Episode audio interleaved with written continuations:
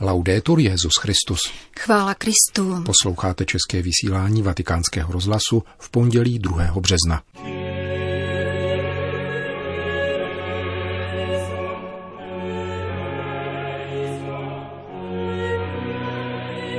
Papež a jeho spolupracovníci konají postní duchovní cvičení. Vatikánský apoštolský archív a další archívy svatého stolce dnes zpřístupnili dokumenty z pontifikátu Pia 12. Význam této události přiblížíme v rozhovoru s arcibiskupem Paulem Richardem Gallagherem, sekretářem pro vztahy se státy. Březnové setkání papeže Františka s mladými ekonomy a podnikateli bylo přeloženo na listopad. Od mikrofonu zdraví a pěkný poslech přejí Milan Glázer a Jana Gruberová.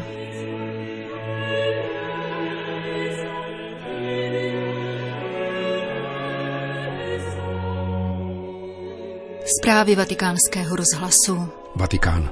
Duchovní cvičení pro papeže a jeho spolupracovníky z římské kurie zahájené jako každý rok na první postní neděli večer v exercičním domě v Ariči, nedaleko Říma, sleduje František tentokrát ze svého bytu v domě svaté Marty ve Vatikánu, a to kvůli nachlazení, jak sám sdělil během nedělní promluvy před modlitbou Anděl Páně. Duchovní cvičení končí v pátek tohoto týdne po obědě a probíhají podle obvyklého denního řádu. Exercitátor otec Pietro Bováty, který je sekretářem Papežské biblické komise, dal letošní duchovní obnově téma Keř planoucí v ohni, setkání Boha a člověka ve světle knihy Exodus, Matoušova evangelia a modlitby žalmů. Vatikán.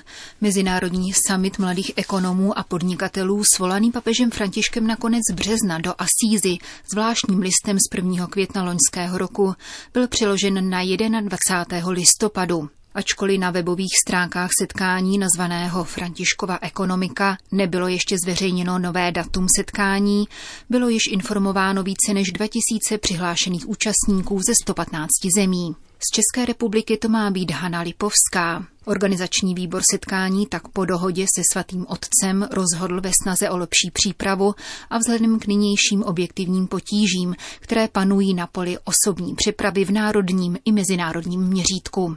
Místem konání zůstává Asízy, kde se papež František setká s účastníky 21. listopadu na závěry jejich společné několikadenní reflexe.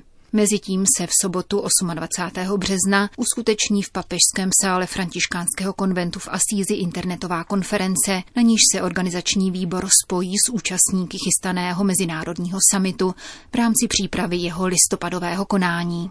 Vatikán. Vatikánský apoštolský archív a další archivy svatého stolce dnes zpřístupnili dokumenty z pontifikátu Pia 12. Jedná se o symbolické datum. Právě 2. března 1939 byl na Petrův stolec zvolen tehdy 64-letý Eugenio Pacelli, poslední římský biskup narozený v italském hlavním městě. Kromě položek uchovávaných ve vlastním vatikánském archivu jsou nyní badatelům dostupné rovněž dokumenty z archivů 73 apoštolských nunciatur, 15 archivních souborů státního sekretariátu svatého stolce, 21 fondů římských kongregací a kuriálních úřadů, 3 fondy městského státu Vatikán a dalších 8 fondů. Celkově tedy hovoříme o 120 archivních fondech, sbírkách a souborech o zhruba 20 tisících archivních jednotkách. Ku příkladu jediný z nich, archiv oddělení pro všeobecné záležitosti státního sekretariátu svatého stolce, obsahuje téměř pět tisíc archivačních krabic, ze kterých skupina 15 archivářů utvořila inventář o 15 tisících stranách, zrcadlících 20-letý život církve i společnosti. O historickém archivu sekce pro vztahy se státy státního sekretariátu svatého stolce Vatikánský rozhlas hovořil s arcibiskupem Paulem Richardem Gallagherem, sekretářem pro vztahy se státy. The archives of this section for relations with states are important above because of the insights in terms of historical continuity that they offer us. Historický archív sekce pro vztahy se státy je archivem dosud fungující instituce a byl založen poměrně nedávno. Jeho původ sahá do roku 1814. Jeho archiválie se zákonitě pojí k činnosti původce, tedy státního sekretariátu, na mezinárodní úrovni, k papežově diplomacii na obranu míru a spravedlnosti mezi národy. Uchovává dokumenty, které kdysi náležely Kongregaci pro mimořádné církevní záležitosti a po roce 1960 Radě pro veřejné záležitosti církve. Kromě toho zhromažďuje zápisy z jednání kardinálů v rámci zmíněné kongregace římské kurie. Fond Caprano, nesoucí jméno kardinála Pietra Caprána a spisy kardinála Agostína Casaroliho. Jaké dokumenty z archivu státního sekretariátu se týkají Pia 12. a o kolika dokumentech asi mluvíme? Pontifikát Pia 12. byl rozhodujícím 20-letým údobím v dějinách 20. století od druhé světové války po studenou válku. Dokumentační materiál, který se k němu vztahuje, dosahuje zhruba dvou milionů spisů, což odpovídá asi 320 běžným metrům. Vypovídá o činnosti svatého stolce za světové války, diplomatických vztazích a otázkách konkordátů, úmluv, ratifikací a humanitární a podpůrné činnosti. Dále zde najdeme pravidelné zprávy o politicko-náboženské situaci, školství, problematice spojené s městským státem Vatikán. Dozvídáme se také o působení některých protagonistů státního sekretariátu, jako byli kardinál Malione, monsignor Tardini, monsignor Montini a další. People who emerge as particularly as the protagonists of that area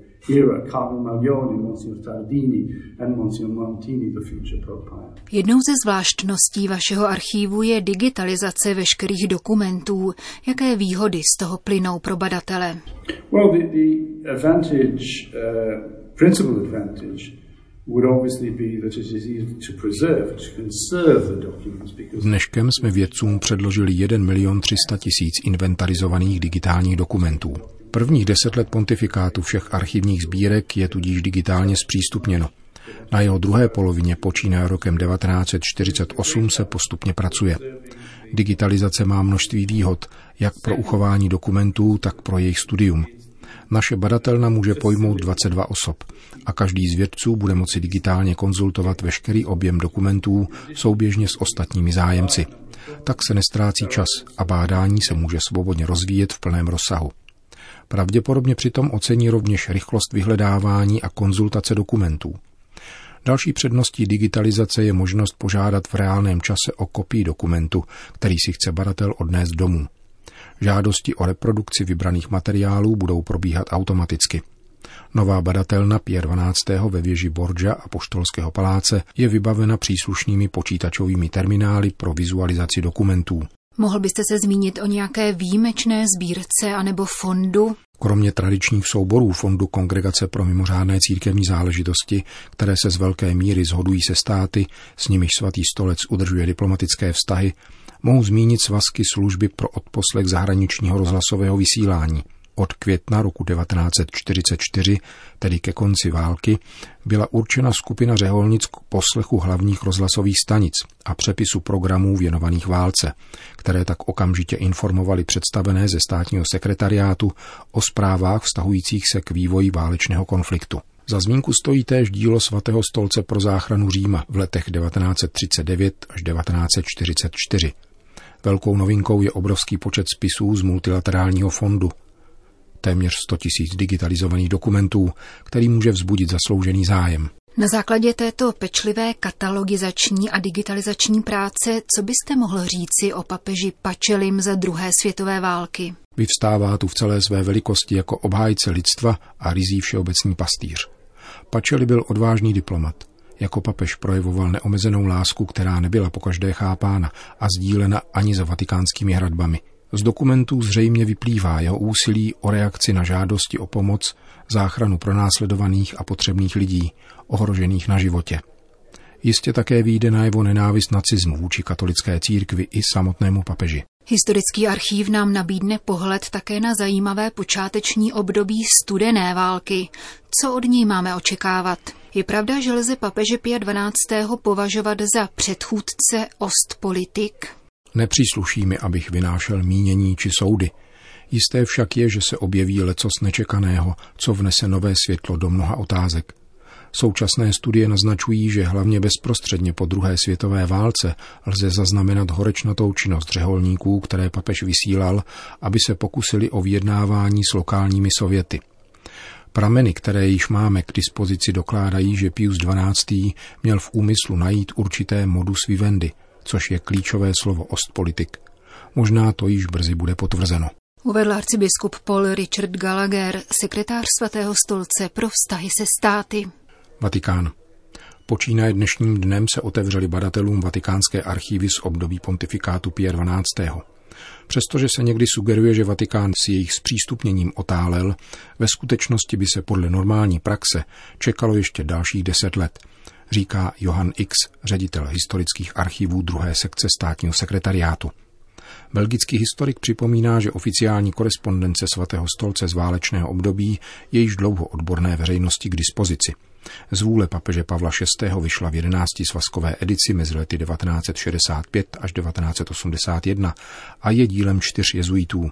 Od nynějška bude možné konzultovat také neoficiální texty, což dovolí rekonstruovat genezi papežových rozhodnutí a různé zákulisní pohyby. Ředitel archívu papežské diplomacie rovněž podotýká, že zájem veřejného mínění se neprávem soustředí téměř výlučně na první etapu pontifikátu spojenou s válkou. Neméně důležitý však je postoj Pia 12. k jinému zlu, jakým byl v této době komunismus. Právě na tomto poli lze očekávat důležitá zjištění, dodává profesor X a otevřeně přiznává, že předčasné otevření archivů vítá. C'est très voulu donner euh, cours à la vérité. Nepřísluší mi, abych posuzoval papeže Františka, nicméně považuji předčasné zpřístupnění archivů za velmi pozitivní. Vyjadřuje totiž vůli poznat historickou pravdu. Tím spíše, že se týkají tak strašné kapitoly lidských dějin, jakou byla druhá světová válka, se všemi důsledky nacismu, ale také komunismu, o čemž se dnes ještě mluví velmi málo. Všichni se soustředují na druhou světovou válku – ale nesmí se zapomínat, že na druhé části tohoto pontifikátu tíží také skutečnost, že polovina Evropy byla obsazena sovětským svazem.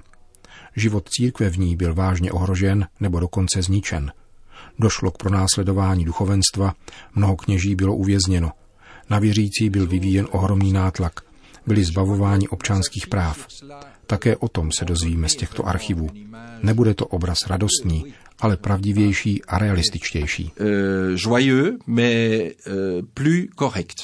Uvedl Johan X, ředitel historických archivů druhé sekce státního sekretariátu. Vatikán. Předseda zprávy majetku apoštolského stolce arcibiskup Nuncio Galantino sdělil podrobnosti o daních, které platí Vatikán italskému státu. V článku pro březnové vydání časopisu Vita Pastorále, o kterém v předstihu referuje italská katolická agentura SIR, odpovídá na mýtus, že Vatikán neplatí daně, který se pravidelně objevuje v médiích. Arcibiskup Galantino připomněl, že drtivou většinu nemovitostí katolické církve tvoří kostely, které nejen nepřinášejí žádný zisk, níbrž vyžadují značné částky na údržbu. Předseda úřadu spravujícího vatikánské nemovitosti dále zdůraznil, že za všechny ostatní pronajímané budovy, které zisk přinášejí, jako jsou ubytovací prostory pro turisty, katolická církev platila vždycky všechny daně bez jakýchkoliv úlev. Pouze nemovitosti sloužící charitativní činnosti, jako jsou noclehárny pro bezdomovce, charitní jídelny a podobně, jsou sproštěny daní a to nejen v případě, že jsou provozovány katolickou církví, ale také jakoukoliv jinou i nenáboženskou institucí. Za loňský rok, upřesňuje předseda zprávy vatikánského majetku, vynaložil apoštolský stolec 5 a 3 čtvrtě milionů euro na daně z nemovitostí, 354 tisíc euro na poplatky za komunální služby a dalších 3 miliony 200 tisíc euro na daně z příjmů právnických osob – Celkem jde tedy o 9 milionů 300 tisíc euro, které byly zaplaceny za loňský rok. Není to právě pakatel, dodává arcibiskup Galantino, a nejsou zde započítány další sumy, které podle stejných kritérií platí Kongregace pro evangelizaci národů, Římský vikariát, Italská biskupská konference a řeholní řády.